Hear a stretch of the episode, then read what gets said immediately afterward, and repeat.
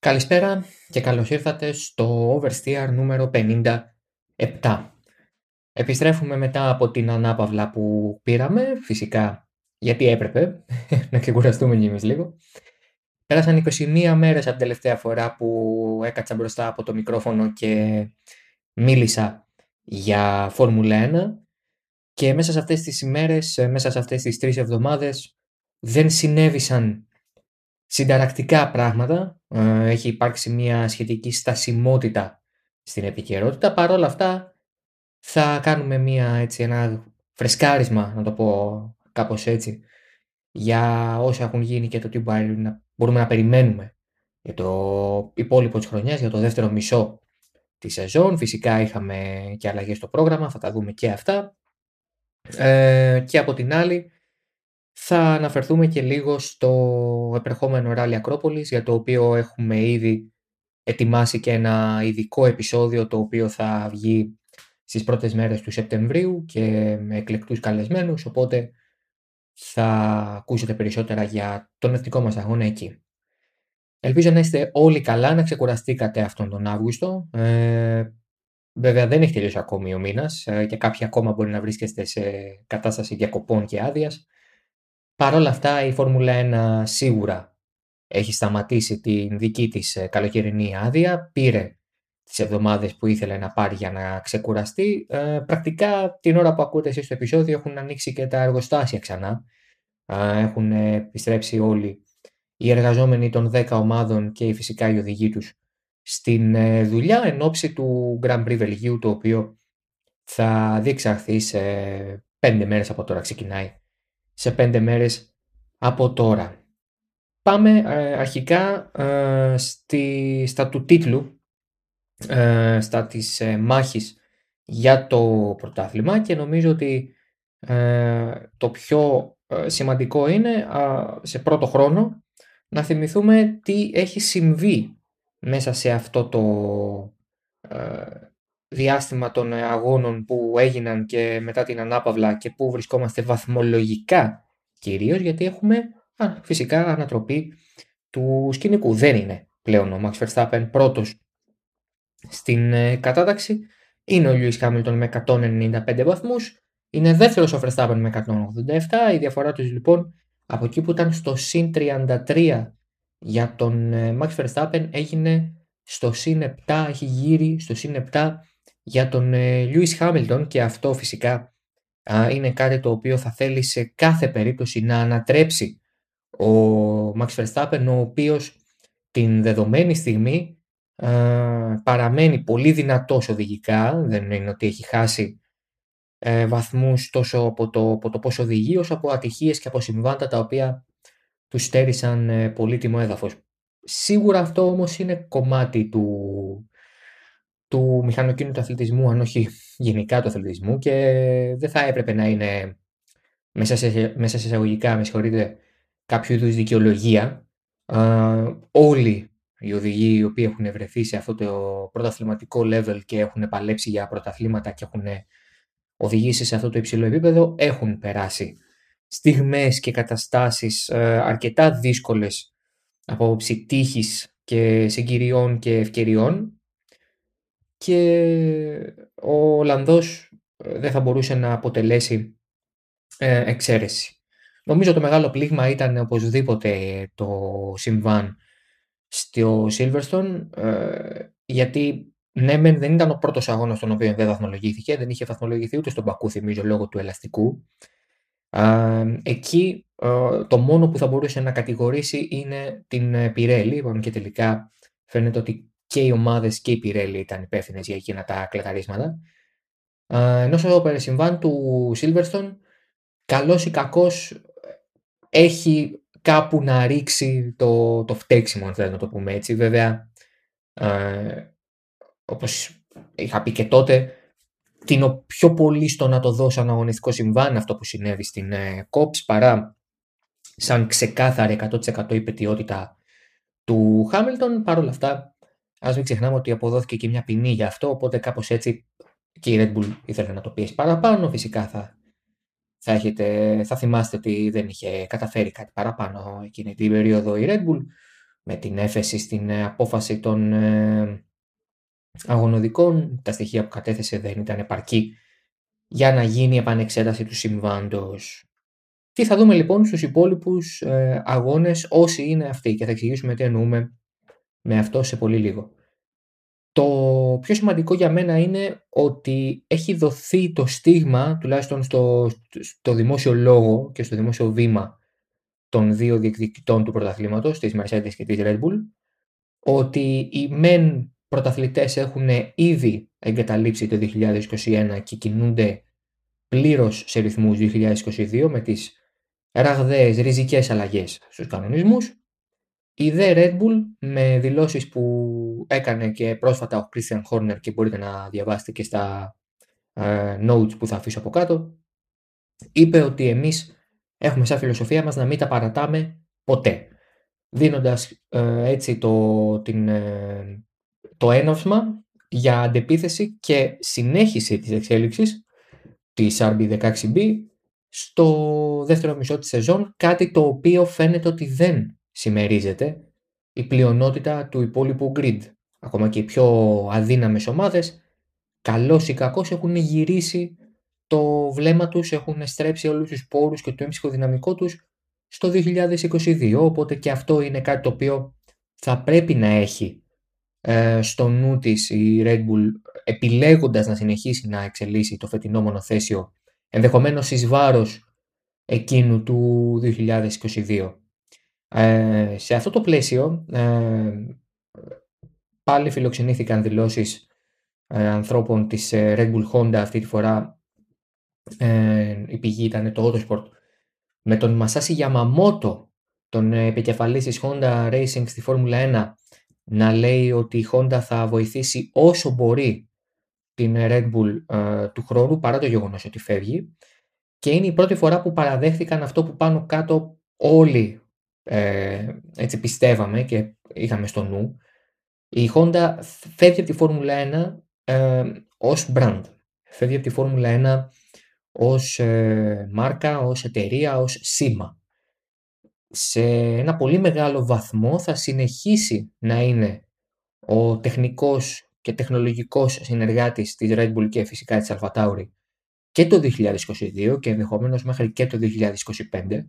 Η Red Bull φυσικά ε, θα είναι αυτή η οποία θα έχει αναλάβει τη μερίδα του λέοντος σε αυτό το τομέα, έχει ανοίξει φυσικά ήδη και έχει στελεχώσει με πολύ σημαντικά ε, άτομα και με μεγάλη εμπειρία άτομα το Red Bull Power Trains ε, κομμάτι της, τμήμα της, στην πραγματικότητα ένα παρακλάδι του Red Bull Technologies είναι αυτό. Και σε αυτό το πλαίσιο νομίζω ότι θα, ε, θα δούμε μια πολύ ενδιαφέρουσα δυναμική του χρόνου. Αλλά για να μείνουμε στα του τώρα, ξαναλέω, η Mercedes έχει επιλέξει ε, τουλάχιστον τι έχουν πει δημόσια, έτσι, δηλαδή, κακά τα ψέματα. Δεν μπορείς να ξέρεις τι σκέφτεται το κάθε team principal όταν μιλάει και θέλει ενδεχομένως να ρίξει και μια. Ε, να ρίξει και λίγο στάθη στα μάτια του αντιπάλου, αλλά ο, το δημόσιο βήμα και ο δημόσιος λόγος που έχουν εκφράσει οι δύο ομάδες είναι με πλευράς τη Mercedes ότι σταματάμε το 2021 και κοιτάμε μόνο το 2022 και από τη μεριά της Red Bull το στίγμα έχει δοθεί ότι δεν τα παρατάμε, πάμε να φορτσάρουμε, είναι η ευκαιρία μας. Και κακά τα ψέματα, για να πούμε και του στραβού το δίκιο, ε, είναι μια καλή ευκαιρία.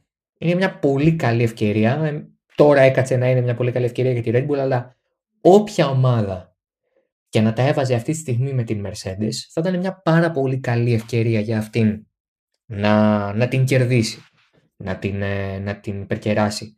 Με, με δεδομένο ότι δεν έχουν αλλάξει κανονισμοί, οπότε δεν έχει δοθεί ευκαιρία σε κανέναν να βελτιωθεί ριζικά. Η Red Bull έκανε σημαντικές αλλαγές στο μονοθέσιό της, ε, οθήθηκε τρομερά και από τον νέο κινητήρα της Honda που φαίνεται ότι είναι πολύ καλός ε, και πολύ δυνατός και μένει να δούμε πώς θα εξελιχθεί αυτό. Βάζω τον παράγοντα επίσης του, της πιθανής ποινής για αλλαγή κινητήρας στον Verstappen, γιατί έχει ήδη καταστραφεί ένας από το Silverstone και πρέπει να επέσει ζημιές και, ο, και εκείνος στην Ουγγαρία μετά το ατύχημα που είχε εκεί με, το, με την εκκίνηση. Ε, επομένως, αν πιστέψουμε αυτό που λέει ο Χέλμουντ Μάρκο, ο Verstappen κάποια στιγμή θα πάρει ποινή για τον τέταρτο κινητήρα που θα αλλάξει. Και το θέμα είναι σε, ποιο, σε ποιον αγώνα θα το κάνουν αυτό. Θεωρητικά θες να γίνεις σε έναν αγώνα που είναι εύκολο το προσπέρασμα μετά την Κυριακή για να ε, χάσεις όσο το δυνατόν περισσότερο, λιγότερο με συγχωρείτε έδαφος ε, έναντι του ανταγωνισμού. Αλλά από την άλλη είναι και λίγο δύσκολη άσκηση, δηλαδή αν θες να το βάλεις, πού να το βάλεις, να το βάλεις στη Μόντζα ας πούμε, να το βάλεις στο Σπα με το που γυρίσουμε, να το βάλεις στη Ρωσία που OK, okay, το προσπέρασμα δεν είναι τόσο εύκολο, αλλά υπάρχουν μεγάλες ευθείες και θα επωφεληθείς από έναν πιο φρέσκο και δυνατό κινητήρα. Είναι, είναι, είναι δίκο από μαχαίρι. Από ένα και μετά. Ε, είναι αυτό που λέμε μια πολύ περίεργη κατάσταση, μια περίεργη ειδική συνθήκη, θα το πω έτσι. Είναι πάρα πολλά τα, τα ενδιαφέροντα και τα σημαντικά που θα, που θα εξελιχθούν, θα εκτελιχθούν μάλλον, το πω σωστά, ε, μπροστά στα μάτια μας στο επόμενο διάστημα. Ε, είμαι της άποψης ότι παρά το γεγονός ότι έχει αλλάξει πλέον τελείως το σκηνικό και από εκεί που ήταν ε, advantage ε, Verstappen έχει γυρίσει σε advantage και ψυχολογικό και βαθμολογικό Hamilton, ε, εν τούτης, ξαναλέω, συνεχίζω να πιστεύω ότι το πρωτάθλημα θα πάει μέχρι μακριά. Δηλαδή θα, θα φτάσουμε μέχρι πολύ κοντά στο φινάλε της σεζόν. Όποτε έρθει αυτό το φινάλε και όπως έρθει αυτό το φινάλε με όσους αγώνες ε, μας μένουν ακόμη να γίνουν.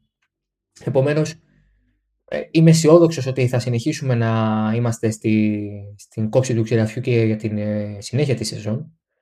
Το εύχομαι γιατί το πρώτο μισό ήταν ένα από τα καλύτερα που έχουμε δει στην σύγχρονη Φόρμουλα 1, σίγουρα το καλύτερο στην ευρυδική περίοδο από το 2014 και μετά.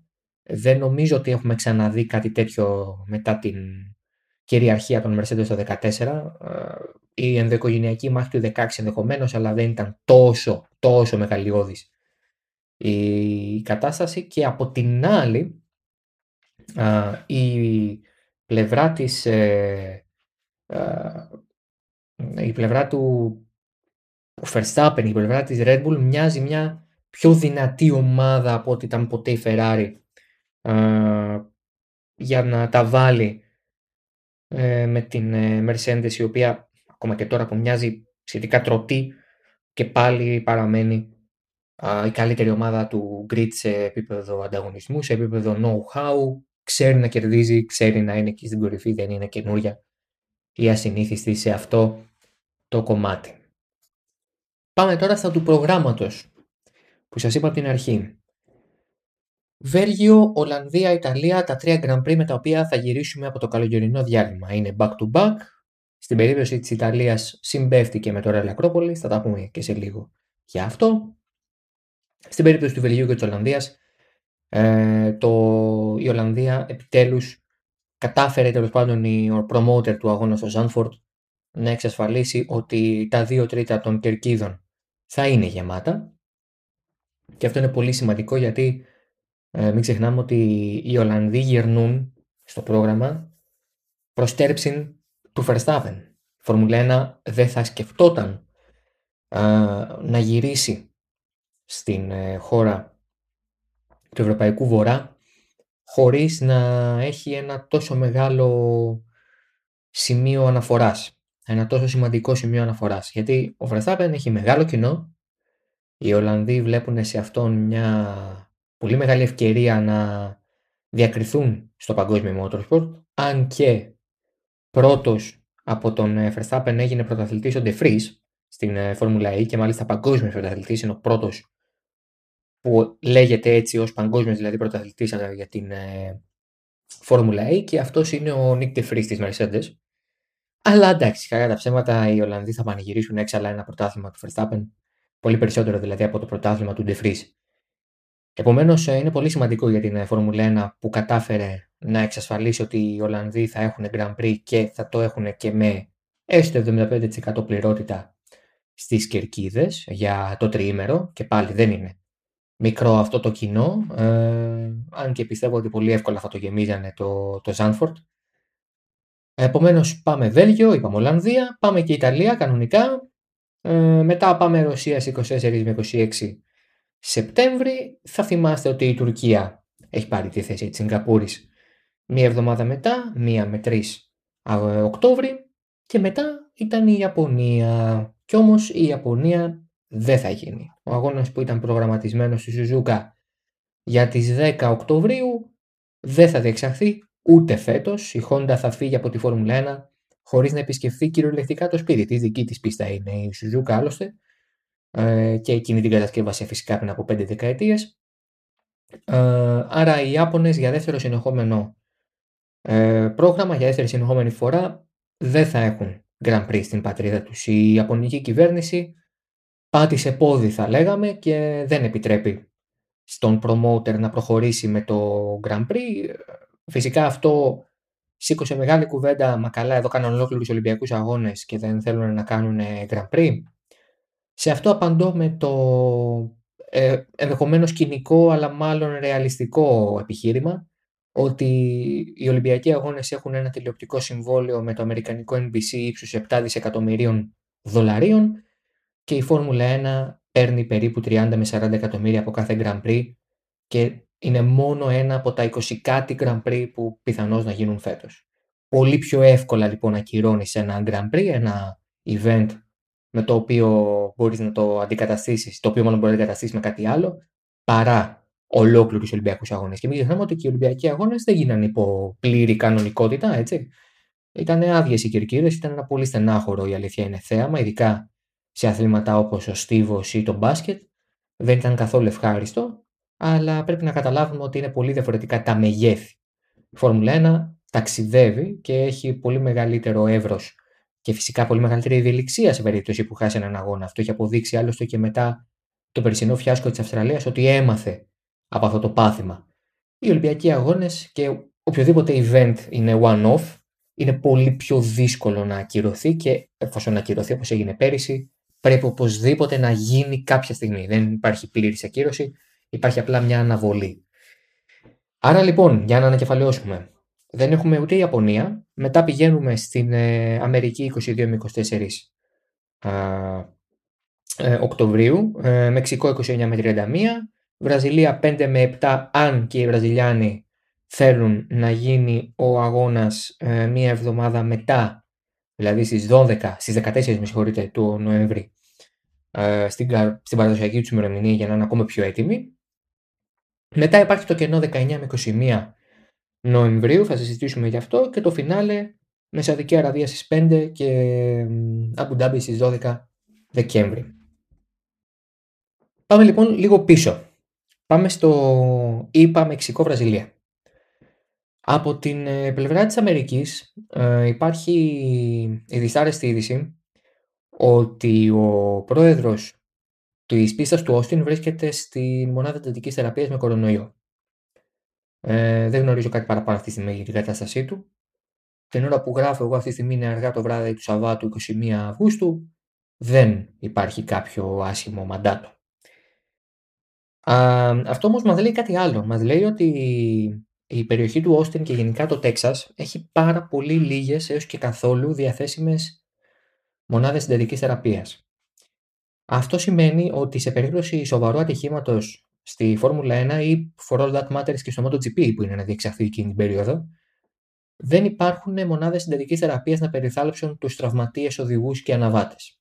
Ξαναλέω ομιγέννητο, αλλά φυσικά πηγαίνοντας σε ένα Grand Prix πρέπει να είσαι σίγουρος ότι η νοσοκομιακή κάλυψη, η περίθαλψη που θα δεχθεί ο εκάστοτε οδηγός ή αναβάτης αν τραυματιστεί ε, στην πίστα θα είναι επαρκής και θα είναι σίγουρο ότι κάπου μπορεί να πάει σε ένα νοσοκομείο για να, για να, ε, για να ελεγχθεί ακόμα και να εισαχθεί στη ΜΕΘ.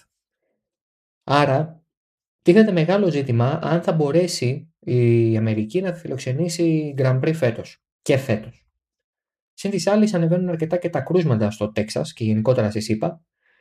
Οπότε και από αυτήν την πλευρά και από αυτήν την ε, οπτική είναι δύσκολο να, να δούμε τον Grand Prix φέτος. Παρ' όλα αυτά, as of now, δεν τίθεται ζήτημα ακύρωσης.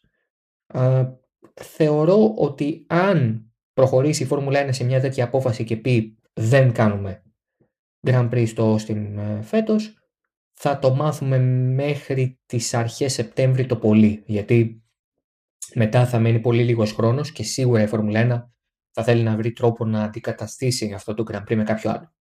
Το Μεξικό είναι και αυτό σε δύσκολη θέση, αλλά όχι τόσο δύσκολη όσο είναι η Αμερική και σίγουρα όχι τόσο δύσκολη όσο είναι η Βραζιλία, η οποία γονατίζει μέρα με τη μέρα από τα κρούσματα του κορονοϊού στην επικράτειά της και τα πράγματα δεν είναι καθόλου εύκολα. Αλλά παραδόξως από αυτά τα τρία Grand Prix αυτό που ακούγεται περισσότερο ότι μάλλον θα ακυρωθεί είναι η, το Grand Prix στην, στο Circuit of the Americas στο Austin του Texas. Θα δούμε πιστεύω, είναι προσωπική με εκτίμηση ότι θα πρέπει αν έχουμε μια τέτοια δυσάρεστη εξέλιξη να την έχουμε μάθει το πολύ μέσα στο πρώτο δεκαήμερο του Σεπτέμβρη ε, δηλαδή να έχουν τουλάχιστον έναν μήνα και κάτι, κάποιες εβδομάδες για να μπορέσουν να βρουν έναν αντικαταστάτη γιατί και τώρα που ακυρώθηκε η, η Ιαπωνία δεν ε, προέκυψε άμεσα η ανακοίνωση για αντικαταστάτη. Και θέλω να πάω σε αυτό, γιατί έχουν ακουστεί πάρα πολλές ε, ε, σκέψεις και εναλλακτικές και προτάσεις. Το ρεπορτάζ δεν κλείνει κάπου, δεν υπάρχει μια δηλαδή επικρατέστερη αν θέλετε επιλογή όπως υπάρχει στην περίπτωση του ακυρωμένου ε, Grand Prix Αυστραλίας στις 21 Νοεμβρίου που λογικά θα πάει στο Κατάρ. Αυτό δηλαδή το γνωρίζουμε ότι είναι πολύ σημαντική πιθανότητα και μάλλον θα κλείσει και σύντομα. Α, αλλά δεν έχουμε καμία εικόνα για το κενό που δημιουργήθηκε ξαφνικά στις 10 Οκτωβρίου, δηλαδή σε έναν μήνα και κάτι. Α, φυσικά έχουν ακουστεί οι παραδοσιακές ευρωπαϊκές πίστες όπως είναι το Nürburgring, το Μουτσέλο, το Hockenheim, Παρόλα αυτά, ε, θα κράταγα μικρό καλάθι. Φυσικά αποκλείεται η ΣΕΠΑΝΚ στη Μαλαισία. Εδώ ακυρώθηκε ο αγώνας του MotoGP που είναι πολύ πιο σημαντικό αυτή τη στιγμή για την Μαλαισιανή κυβέρνηση και για τους Μαλαισιανούς promoters εκεί. άρα πάει η Μαλαισία σίγουρα.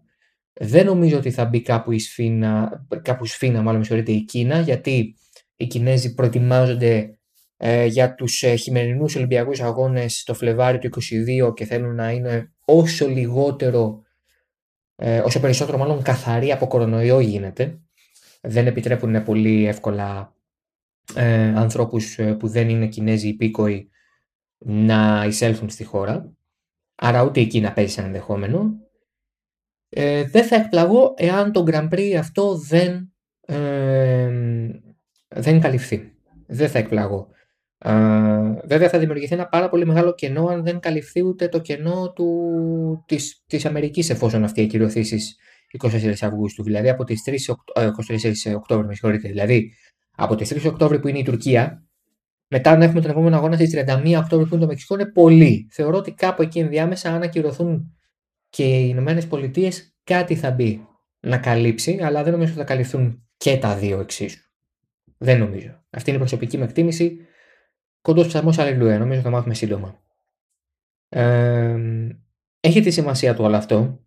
Ε, η Φόρμουλα 1 παραμένει ε, εστιασμένη στο να κρατήσει τον μαγικό αριθμό των 23 Grand Prix στο φετινό της πρόγραμμα. Θέλει αυτή την, δέσμε, αυτή την δέσμευση με που είχε κάνει αρχικά και είχε πει ότι εμείς φέτος θα πάμε να κάνουμε ένα πρωτάθλημα ρεκόρ και θα ε, είμαστε ε, ε, ανανεωμένοι και τέλος πάντων δεν θα υποταχθούμε στις δυσκολίες της πανδημίας.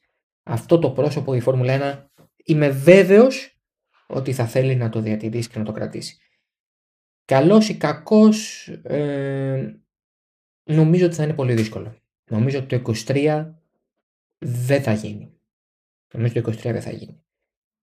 22, 21, κάτω από 21 δεν νομίζω. 21 νομίζω ότι είναι ο πιο μαγικός, ε, ο πιο σίγουρος αριθμός. Δεν είναι ο μαγικός 23, δεν είναι αυτό το νούμερο που εμένα μου άρεσε για την ίδια του Μάικλ Τζόρνταν. Ε, αλλά ναι, είμαι της άποψης ότι θα, θα, θα δύσκολα θα δούμε ένα πλήρες πρόγραμμα έστω και με αντικαταστάσεις ε, στο φετινό καλεντάρι. Θα δούμε, θα δούμε. Ε, μακάρι να μην δούμε γιατί δεν είμαι και πολύ υπέρ του εξοδοτικού προγράμματος, όχι για την προσωπική μου ξεκούραση. Δεν... Εγώ κάνω τη λιγότερη δυνατή δουλειά σε σχέση με τους μηχανικούς και τους οδηγούς και όλους αυτούς τους εκατοντάδες χιλιάδες ανθρώπους που δουλεύουν στη Φόρμουλα 1 σε κάθε δυνατό πόστο και ταξιδεύουν με αυτήν. Είναι πολύ δύσκολο να λείπεις από το σπίτι σου και από την οικογένειά σου και από τους ανθρώπους σου τόσες πολλές εβδομάδες και να είσαι τόσο μακριά. Ε, φοβάμαι ότι το 23 και το 24 και το 25 σαν αριθμοί αγώνων, σαν, σαν εβδομάδες αγωνιστικές θα, θα παραμείνει για, για αρκετά χρόνια. Εκτός και αν ο Στέφανο Ντομενικάλη και η ομάδα του καταφέρουν να φτιάξουν αυτό που θέλανε από την αρχή, ένα κυλιόμενο δηλαδή πρόγραμμα, το οποίο να τους επιτρέψει να έχουν μια πιο μεγαλύτερη ευελιξία, μάλλον περισσότερη ευελιξία να το πω σωστά, και να κρατηθεί ας πούμε ο αριθμός των Grand Prix στα 22 ή τα 21 τέλος πάντων και απλά να μπαίνουν και να βγαίνουν κάποια Grand Prix να αλλάξει ε, από χρονιά σε χρονιά. Αυτό ας πούμε για μένα πιθανότατα θα ήταν η καλύτερη δυνατή λύση. Θα δούμε. Όπως θα δούμε και τι θα γίνει με το ακυρωμένο Grand Prix απομηνίας και αν θα έχουμε ακύρωση ε, στο Grand Prix ε, των Ηνωμένων Πολιτειών της Αμερικής. Για σβήσιμο πάμε στα του Ράλι Ακρόπολης. Ε, το Ράλι Ακρόπολης επιστρέφει στο καλεντάριο WRC μετά από 8 χρόνια, το 2013 και ο Γιάννη Ματιλάδβαλα τότε είχε κερδίσει το τελευταίο αγώνα WRC μέχρι και σήμερα. Να δούμε ποιος θα είναι αυτός που θα συνεχίσει τις νίκες στο Ράλι Ακρόπολης σε επίπεδο WRC. Φυσικά το είχαμε και στο ERC για κάποια χρόνια. Ε, θα, όπως είπα και πριν, θα έχουμε μια ειδική εκπομπή που λογικά θα μπει την 1η Σεπτεμβρίου για να το πω και αυτό με καλεσμένους ε, που θα ακούσατε, έχει ήδη ηχογραφηθεί που θα ακούσατε και θα μιλάμε και μιλάμε μάλλον για το Ακρόπολη, για τις ειδικές, για, το, για την υπερηδική στο κέντρο της Αθήνας, ε, για τη διοργάνωση, για την υπευθυνότητα των θεατών αλλά και των εθελοντών, Συζητάμε ωραία πράγματα, θα δείτε, θα δείτε, θα τα ακούσετε μάλλον.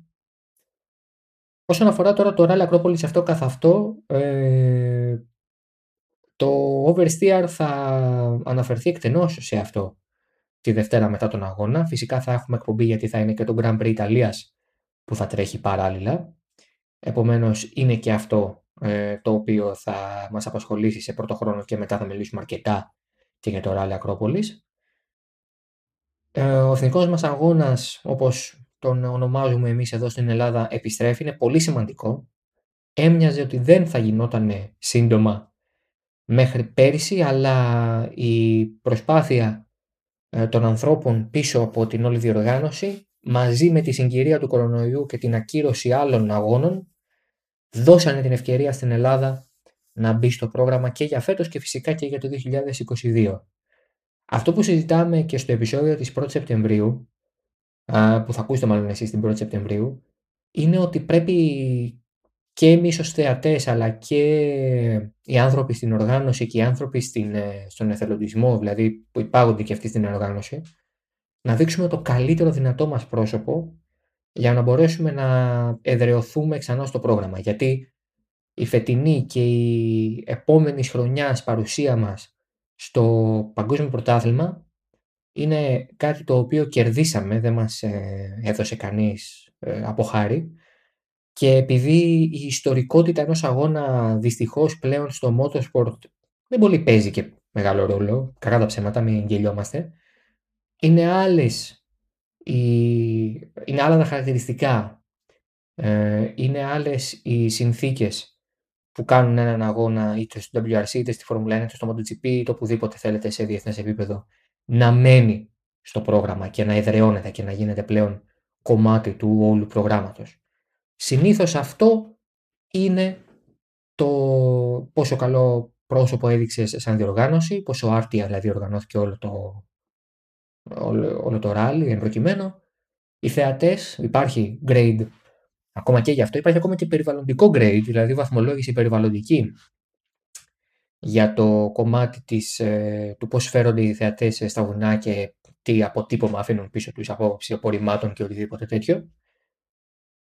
Αλλά σε γενικές γραμμές νομίζω ότι κανείς μα κανείς δεν θα έκανε ποτέ κάτι ε, που να βλάψει πραγματικά τον αγώνα και να τον θέσει σε δύσκολη θέση μετά το 2022.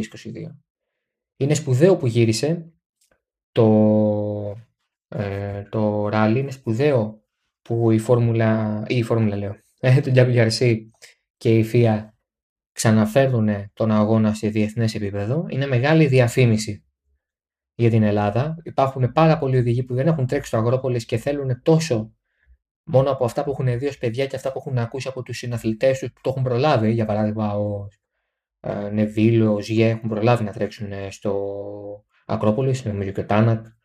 Ε, αλλά υπάρχουν και άλλοι οι οποίοι δεν το έχουν κάνει αυτό. Και υπάρχουν και οδηγοί οι οποίοι θέλουν πάρα πολύ να τρέξουν στις εφημισμένες ειδικές διαδρομές των ελληνικών βουνών και χωμάτων. Αυτό είναι πολύ όμορφο, πολύ σπουδαίο και θεωρώ ότι θα, θα δούμε έναν πολύ όμορφο αγώνα. Θα πούμε και περισσότερο όσο φτάνουμε προς εκείνο το τετραήμερο, τις 9 μέχρι τις 12 Σεπτεμβρίου. Μέχρι λοιπόν να τα ξαναπούμε σε μία εβδομάδα όταν, όταν πια θα έχουμε δει και το Grand Prix Βελγίου. Να είστε όλοι καλά, να μένετε υγιείς, να είστε ασφαλείς. Ξαναλέω, ελπίζω να ξεκουραστήκατε. Ε, αν ακόμα είστε έξω και ακούτε αυτό το podcast σε κάποια παραλία, καλό χειμώνα. Καλό χειμώνα σε όλους. Και εμείς θα ξαναπούμε σε μία εβδομάδα για το επόμενο επεισόδιο του Oversteer. Να είστε όλοι καλά, να ακούτε halftone.fm, επιστρέφουμε όλοι στα μικρόφωνα και επιστρέφουμε και στη δράση του μηχανοκίνητου αθλητισμού. Γεια σας.